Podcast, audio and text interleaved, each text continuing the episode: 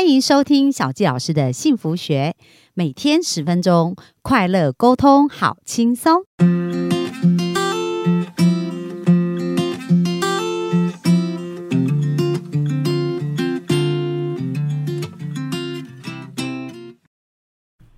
欢迎收听小纪老师的幸福学，很开心又在空中跟大家见面。那本周我们谈的主题是跟金钱有关，那这是每个人从小到大应该很小的时候就要开始学习。不过我想大家不管是在学校或者父母身上，不见得有机会学到，所以希望本周呢我们的专访对大家有帮助。那今天呢我们就要继续来聊聊啊，就是到底上班族或者小资族要怎么开始这个理财的一个部分哦。那我们就欢迎我们的本周的来宾钟林来为我们正解这个问题哦，欢迎钟。钟林，呃，小纪老师好，还有各位幸福的听众们，大家好，我是钟林。好，那钟林今天跟我们聊一聊啊，到底我们钱上班族、小资族钱没有赚很多，要怎么开始理财呢？好的，呃，之前呢已经有分享过一些基本观念哦，那我现在想今天跟大家分享的是具体的一些做法。那其实具体的做法，我很喜欢的一个方式叫做定期定额。嗯，对，不知道各位有没有听过定期定额这四个字？对，好，那定期定额是什么呢？其实就是每个月固定提拨一部分的资金，也许五千块，也许一万块，然后你就固定去，哦，我们是喜欢买基金啊，就是定期定额在买基金这件事情。然后你根据统计啊，我们有算过，如果从三十岁。哦，每个月一万块，持续三十年，在你退休的时候，基本上有个一千万退休金不是问题。嗯，你说从三十岁开始这样子？对，假设以三十岁来，然后每个月一万这样子。对，那我们思考就是说，一个月一万，持续三十年，第一，哎，这个压力会不会太大？以一个月一万块来，应该还好。对对对，大部分人来应该是有机会做到的。对，嗯，但难是难在哪边呢？三十年这件事情。对。那所以其实呃定期定额是个很简单的事情哦。那当然，为什么我鼓励这个方式？是因为第一个它相对轻松，然后第二个就是说它是一个呃养养成我们习惯的一种好的方式。不过还是有很多人在定期定额过程当中，他还是就是说没有得到如预期的结果。好，为什么定期定额会没有得到要的结果？其实，因为定期定额其实有几个重点是要特别注意的。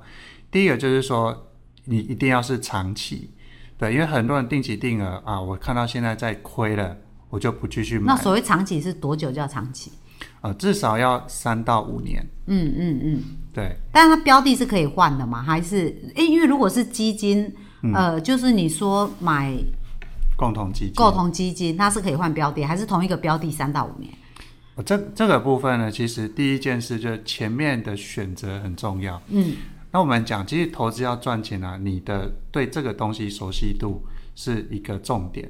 就像买股票，很多人买股票，你你知道你买的是什么股票？你是否知道那家公司的净值、它的营营运方式等等？可能很多人都搞不清楚，对，所以搞不清楚情况下，你怎么赚你也搞不清楚，怎么赔也搞不清楚。嗯，所以基金事实上也是非常的多，就像选股票一样，我们要去挑选我觉得可以接受的。我知道，因为基金就是我把钱交给经理人，他帮我们去做投资，那我要知道说这个经理人第一，诶，他投资在哪里，他的选择标的的策略是什么。所以当你做了功课，你对他了解之后，你再来决定说他是不是一个。可以长期投资的标的，那很多人在定期定额，可能是听也许李专讲，也许是业务员跟你讲，你就买了啊。例如说我买太阳能啊，或我买拉丁美洲，或我买某个特定产业。但说实话，对这个部分可能我们都不懂。嗯，所以呢，我目前都会很建议客户，就是如果你要定期定额，你也不知道选什么，那就先挑选市场。第一个，我们在台湾，那各位我们对台湾会不会比较了解？至少会嘛，我可能不了解股票，但至少目前台湾经济如何，我们会比较知道，所以我们可以挑选台湾的市场。例如说，很多人是股票是买零零五零，那我这边是很喜欢买的是，例如说安联的啊几档基金，台湾的三档，台湾科技、台湾智慧、台湾大坝，因为根据我们过去的长期的一个比较啊，这几个都表现非常好。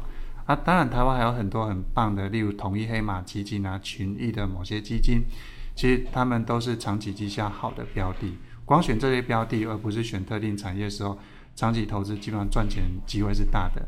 那除非各位我们对台湾没有信心。嗯嗯。那第二个市场我喜欢的是美国，为什么呢？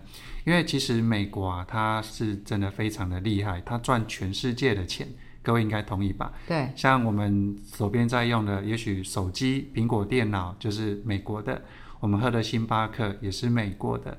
所以在不知道选什么好的时候，我个人建议就选我们熟悉的市场。而美国这个市场是我们几乎每天新闻打开是不是都会看到？可是像之前有朋友问说，哎，越南可不可以买？啊，问题来了，我们对越南了解多少？如果我们不了解，又希望从不了解的东西赚到钱，我个人认为这个风险就比较大。对，而且这本身就有点矛盾了哦。所以去选择我们习惯或者是熟悉的市场，这第一个叫长期投资，而且三年到五年。嗯，那第二个点就是说，你必须要注意低点不停扣这件事情，因为投资没有那一种只涨不跌的标的，也没有那种只跌不涨的标的，因为只涨不跌，会不会有人把标的卖掉？对啊，所以一定有循环这样子。对，所以有涨有跌叫做常态。我个人认为，如果我们不能接受基金有涨有跌这个常态的话，那可能我们要做的适合的理财是更加保守的，也许就是所谓的储蓄险，或者是所谓银行的定存，因为基金的波动相对股票而言，它其实相对比较低。啊，所以呢，定期定额的部分呢，逢低的时候记得不要停扣。那再来就是，甚至逢低的时候，可不可以再加码？啊，所以有时候手边多因为准备逢一些钱低它可以买比较多股数嘛。对，所以重点在有拥有更多的单位数。但是呢，定期定额是不是一定赚？不一定，因为有个重点就是获利的时候记得怎么样呢？要赎回。举例来讲，像去年的高点，可能有的人的报酬率已经来到百分之三十、百分之五十了。问题是你有没有把它出场？哦，要先出场赎回这样子，对不对？然后再继续扣这样。如果你没有赎回，可能今年又跌了二十五趴、三十趴，又又下去了。所以定期定额逢低不停扣，甚至要加码，但逢高的时候要出场得出场，否则你只会看到叫做纸上富贵。哎哦，所以其实这个也是投资，人家常说是一种纪律。对那这个纪律就是你要对于你承担的风险，就是说如果已经到了什么程度，你一定是要卖掉，嗯然后已经赚到什么程度也是要卖掉，所以这个高点跟低点都应该要有一个很清楚的界限，你才不会无限期的一直循环这样子哦。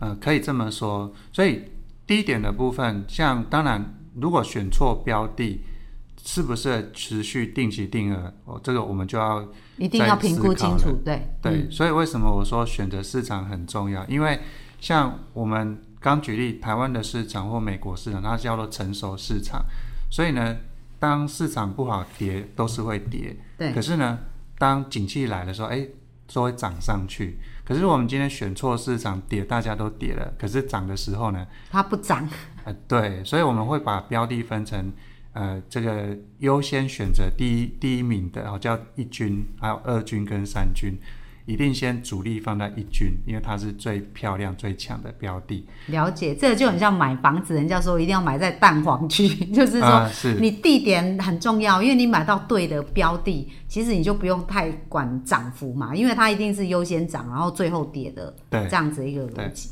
对，所以再来获利这件事啊，我的建议是不要看说多少价钱才出场，因为除非我们是能够分析，我个人比较建议是以报酬率为标准。假设我比较啊、保守一点，百分之十的获利我就可以接受。所以每当看到百分之十的获利，就先把它出场你。就可以先出场。但出场呢，你是不是还是在定期定额？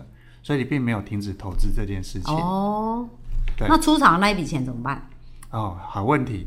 出场的钱呢，第一个本金有多少？如果本金够多，我会建议开始做所谓的配息，因为它就是开始帮自己创造被动收入。但如果钱还不够多，出场的钱我们一样可以再把它分批定期定额。举例来讲，我本身每个月收入我可能有五千块、一万块做定期定额，诶，我现在有一笔钱获利出场有十万块，你可以把这十万块再分成十等份，一样定期定额，所以这时候你的定期定额金额可能就来到两万块。哦，就把它增加再投入进去这样子。对，那一样是分散风险。嗯，啊，所以整体而言呢，在这里面要跟大家分享，投资定期定额这个方式啊，重点是时间，而不是时机。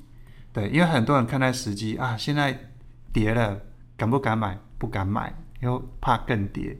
当涨上去之后呢，啊，变贵了，我买不买不下手。所以其实永远在找时机点的人啊，可能他永远都没有上车。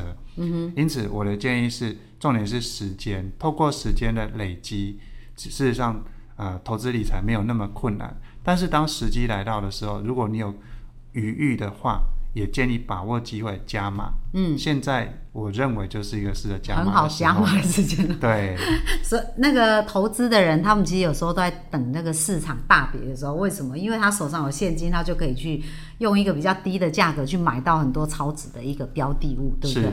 确实。好啊，那但是小教老师还是在提醒大家，做功课非常非常重要，就是我们要了解。跟认识，我们做才叫投资。如果不了解，那就叫投机，对不对？那投机就是风险，你你要承担多大风险，也很难去找到那个标准了。好，所以大家一定要呃讨论，就是学习能够在功课理解的部分去好好做投资。好啊，那今天我们的分享差不多这样子。那明天周年要继续跟我们聊什么呢？呃，我想分享的就是怎么样创造被动收入。因为很多人谈到退休，甚至谈到财务自由，有个重点就是你要有足够的被动收入。所以希望下一次来跟大家分享这个主题。哦，好啊，那应该是大家也非常需要的主题。那我们今天分享就到这边，谢谢大家，拜拜，拜拜。